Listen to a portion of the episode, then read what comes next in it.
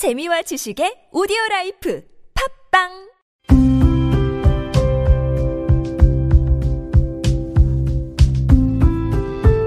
칼럼을 읽어드립니다.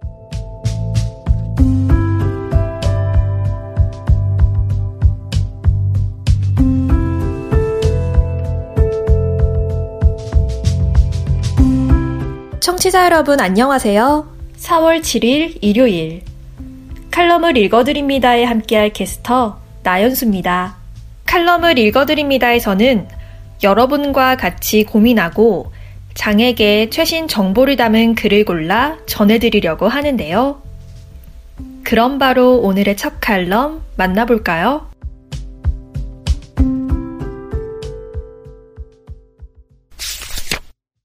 한겨레 신문 공감 세상 4월의 신입생에게 실격당한 자들을 위한 변론의 저자 김원영 변호사의 글입니다. 초등학교 입학식이 열리는 4층 강당까지 자녀의 휠체어를 들고 계단을 오른 학부모의 이야기를 들었다. 한 인터넷 방송에서는 이제 막 입학한 장애인 대학생이 휠체어를 타고 교내 식당을 이용하고 문구점에서 필요한 물품을 사는 과정을 담은 브이로그를 보았다. 3월의 신입생들로 가득한 좁고 북적이는 공간에서 영상 속 새내기는 당당했지만 책을 사고 식판을 드는 일만으로 녹초가 되어 집으로 향하고 있었다. 장애인 대학 신입생에게 3월은 식당에서 식판을 받는 요령을 익히고 이용 가능한 화장실을 확인하며 학교를 오가는 대중교통 타는 법을 연습하는 시기다. 동아리방이 있는 건물에 엘리베이터가 없어서 수업에 필요한 시각장애인용 도서는 아직 제작되지 않아서 학교 생활에 도움을 줄 도우미가 배정되지 않아서 간신히 수업 시간 자리만 채우는 때다. 물론 그마저도 최소한의 장애 학생 지원 제도가 있는 대학 이야기다. 강의실, 식당, 서점, 도서관, 학생 라운지 등 온갖 장소에서 여전히 장애 학생들은 어려움을 겪는다. 얼마 전 나는 한 대학에서 열린 학회 세미나에 참석했는데 장애인 화장실 표시가 계단 위 1.5층을 가리키고 있었다. 직원과 학생들에게 물어도 다른 길은 없다고 했다. 캡틴 아메리카의 방패처럼 휠체어를 등에 짊어지고 양팔로 계단을 기어오른 뒤 다시 휠체어를 바닥에 펼쳐 화장실을 이용했다. 정말이다. 그럴 리가. 어떤 교수들은 강의실에서 장애 학생을 지원하는 도우미 학생이나 청각장애나 난청이 있는 학생을 위한 문자 통역을 불편하게 여긴다. 노트북 타이핑 소리가 시끄럽다거나 자신의 강의 내용이 기록되는 일이 탐탁치 않다는 이유다. 장애인 대학생은 이 모든 상황에 맞서는 전투력을 길러야 한다. 자신의 필요를 정확히 설명하고 담당자와 대화하는 협상력. 최후까지 대화가 통하지 않으면 때로 학내외 인권기구 등을 통해 권리를 주장할 수도 있는 대담성 말이다. 학생 개인에게 전투를 요구하는 일은 부당하지만 전투력이 장애인 대학생에게 독일 문학의 이해나 선영대 수학보다 더 중요한 교양 필수임은 엄연한 사실이다. 초중고교에 다니는 학생들은 상대적으로 평온할지 모르지만 그 시간 부모가 대신 전투를 치르고 있을 것이다. 학교의 환경과 제도, 구성원들의 인식은 과거에 비해 개선되고 있다. 어떤 학교들은 확실히 훌륭하다. 그럼에도 장애가 있는 신입생이라면 3월의 캠퍼스에서 때로 외롭고 분하고 비참했을 것이다. 4월부터는 달라져야 한다. 예외로 취급되고 귀찮고 번거롭고 안타까운 손님처럼 남을지 그렇지 않을지가 이제부터 결정된다. 14년 전 4월 나를 비롯한 장애인 대학생들은 실명을 게시한 대자보를 쓴 적이 있다. 이 글의 일부를 4월의 신입생들에게 공유하고 싶다. 4월 20일은 장애인의 날이다.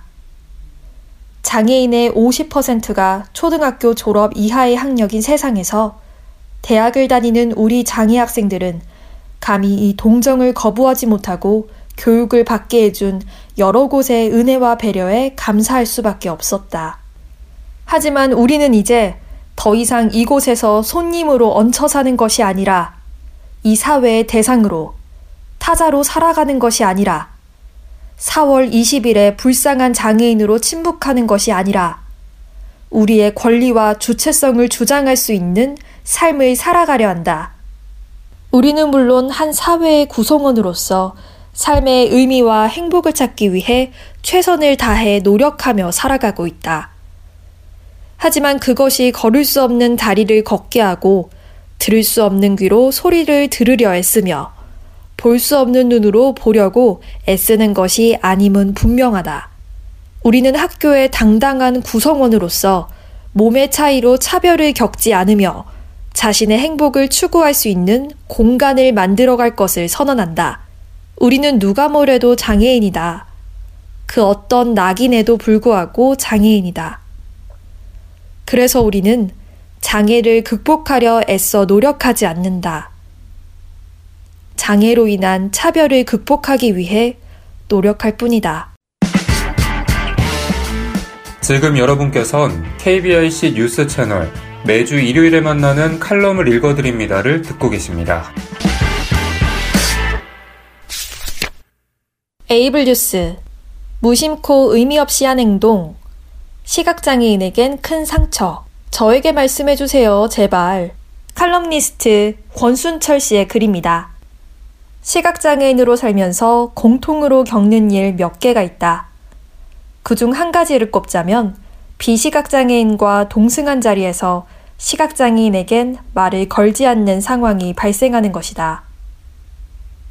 물론 시각장애인의 지인이라면 절대 행할 수 없는 행동이지만 시각장애인을 잘 모르는 비시각장애인들은 종종 그런 행동을 하는 경우가 있다. 얼마 전 머리카락을 다듬기 위해 활동 지원사와 함께 집에서 가까운 미용실을 방문했다. 보통 미용실에 가면 머리를 어떻게 다듬을 건지 물어보는 게 일반적인 과정이라 글쓴이는 그 과정을 기다리고 있었다. 한데 내 머리카락을 다듬을 미용사가 나 아닌 활동 지원사에게 어떻게 머리를 잘라드릴까요? 라고 묻는 상황이 발생하고 말았다. 물론 이런 일을 처음 겪는 건 아니지만 이런 일을 겪을 때마다 난 묘한 자괴감에 빠지고 만다. 분명 머리를 다듬을 사람은 나고 옷을 사야 할 사람도 나이며 진료를 받아야 할 사람도 나인데 나에게 직접적으로 소통하지 않는 건 나의 정체성을 그가 인정하지 않아서 아닐까? 라는 의문부터 들기 때문이다. 그래서 글쓴이는 비시각장애인들이 시각장애인들에게 어떤 마음을 가지고 있길래 이런 행동을 하는지 알아보기 위해 SNS에 질문을 던졌다. 질문을 해본 결과 비시각장애인들은 무심코 의미 없이 한 행동일 것, 장애인에 대한 인식이 부족해서 생긴 일, 활동 지원사와 시각장애인이 좀 더 원활한 소통을 할 수 있기 때문에 시각장애인과 마주보는 게 신뢰가 될 수 있을 것 같아서 등의 의견을 피력했다. 글쓴이는 선청성 시각장애인이기 때문에 눈으로 보는 사람들의 마음을 다 이해하긴 어렵다 보니 대부분의 의견이 크게 와닿지 않았고 일부 의견은 반감이 들기도 했다. 하지만 내 의견과 맞지 않다고 해서 그들의 의견이 무조건 옳지 않다고 이야기할 수 없기 때문에 이들의 의견 하나하나를 반박하진 않으려 한다. 다만 이것 하나는 비시각장애인 여러분에게 알려주고 싶다. 시각장애인들도 여러분이 보내는 시선을 느끼고 있다는 것이다. 시각장애인들끼리 모여있을 때면 가끔 이런 우스갯소리를 하곤 한다.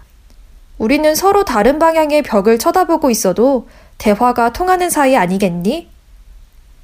사실 사회생활을 하기 전만 해도 이 이야기는 시각장애인들의 현실과 같았다. 하지만 어느 정도 사회성을 갖게 된 시각장애인들이라면 이런 행동이 얼마나 우스꽝스러운 행동인지 인지하고 있을 것이다. 다시 말해, 시각장애인은 시선을 맞추지 못하더라도 비시각장애인의 시선이 자신을 향하고 있는 걸 느낄 수 있고 그런 행동이 일반적이라는 걸 인지하고 있다는 얘기다. 그렇다고 한다면 비시각장애인이 욕구가 있는 시각장애인이 아닌 시각장애인을 안내하는 사람에게 시선을 맞추고 소통하는 건 시각장애인에게 큰 결례가 된다는 것이다. 만약 비시각장애인 본인이 이와 같은 일을 당했다고 상상해 본다면 시각장애인들이 그런 일을 당했을 때 어떤 기분을 느끼는지 충분히 가늠할 수 있는 부분인 것이다. SNS에 글쓴이의 경험이 공유되고 난 뒤 많은 시각장애인들은 불쾌한 기분을 숨기지 못했다. 무슨 그런 어이없는 일이 다 있나? 시각장애인을 아이로 생각하는 것 같다. 난 그런 일을 미연에 방지하기 위해 아예 혼자 다닌다. 유럽은 그렇지 않다. 등 다양한 불쾌감이 댓글에 투영됐다. 한 가지 충격적인 사실은 특수교육을 전공한 사람마저도 시각장애 교사와 소통하기보다는 시각장애 교사를 도와주는 보조교사와 소통을 한다는 지인의 반응이었다. 충분히 장애인들과 익숙한 생활을 했던 사람도 그런 행동을 하는 이유가 매우 궁금해지는 대목이다. 시각장애인들에게 결례가 되는 행동을 방지하기 위해서는 교육이 중요하기 때문에 그런 일을 당하면 반드시 항의하라는 대안을 내는 이도 있다. 그러나 당연한 일을 당연하다고 말하는 건 역시 시각장애인 당사자에겐 매우 피곤한 일이고 스트레스를 받는 일이다 보니 그런 일들이 반복될 경우 서로가 불편해지는 상황이 발생할 수 있다는 점 역시 간과할 수 없다. 사람과 사람이 눈을 보면서 이야기하는 건 당연하고 그 당연한 걸 시각장애인들도 알고 있다는 것을 인지하는 비시각장애인이 많아진다면 서로 간의 불필요한 감정 소모는 없으리라고 본다.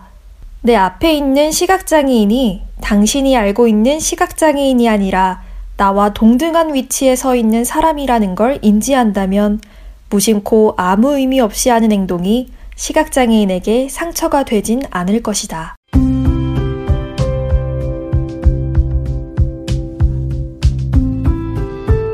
4월 7일 일요일 칼럼을 읽어드립니다. 오늘 준비한 소식은 여기까지입니다. 지금까지 제작의 이창훈, 진행의 나연수였습니다. 끝까지 청취해주셔서 고맙습니다.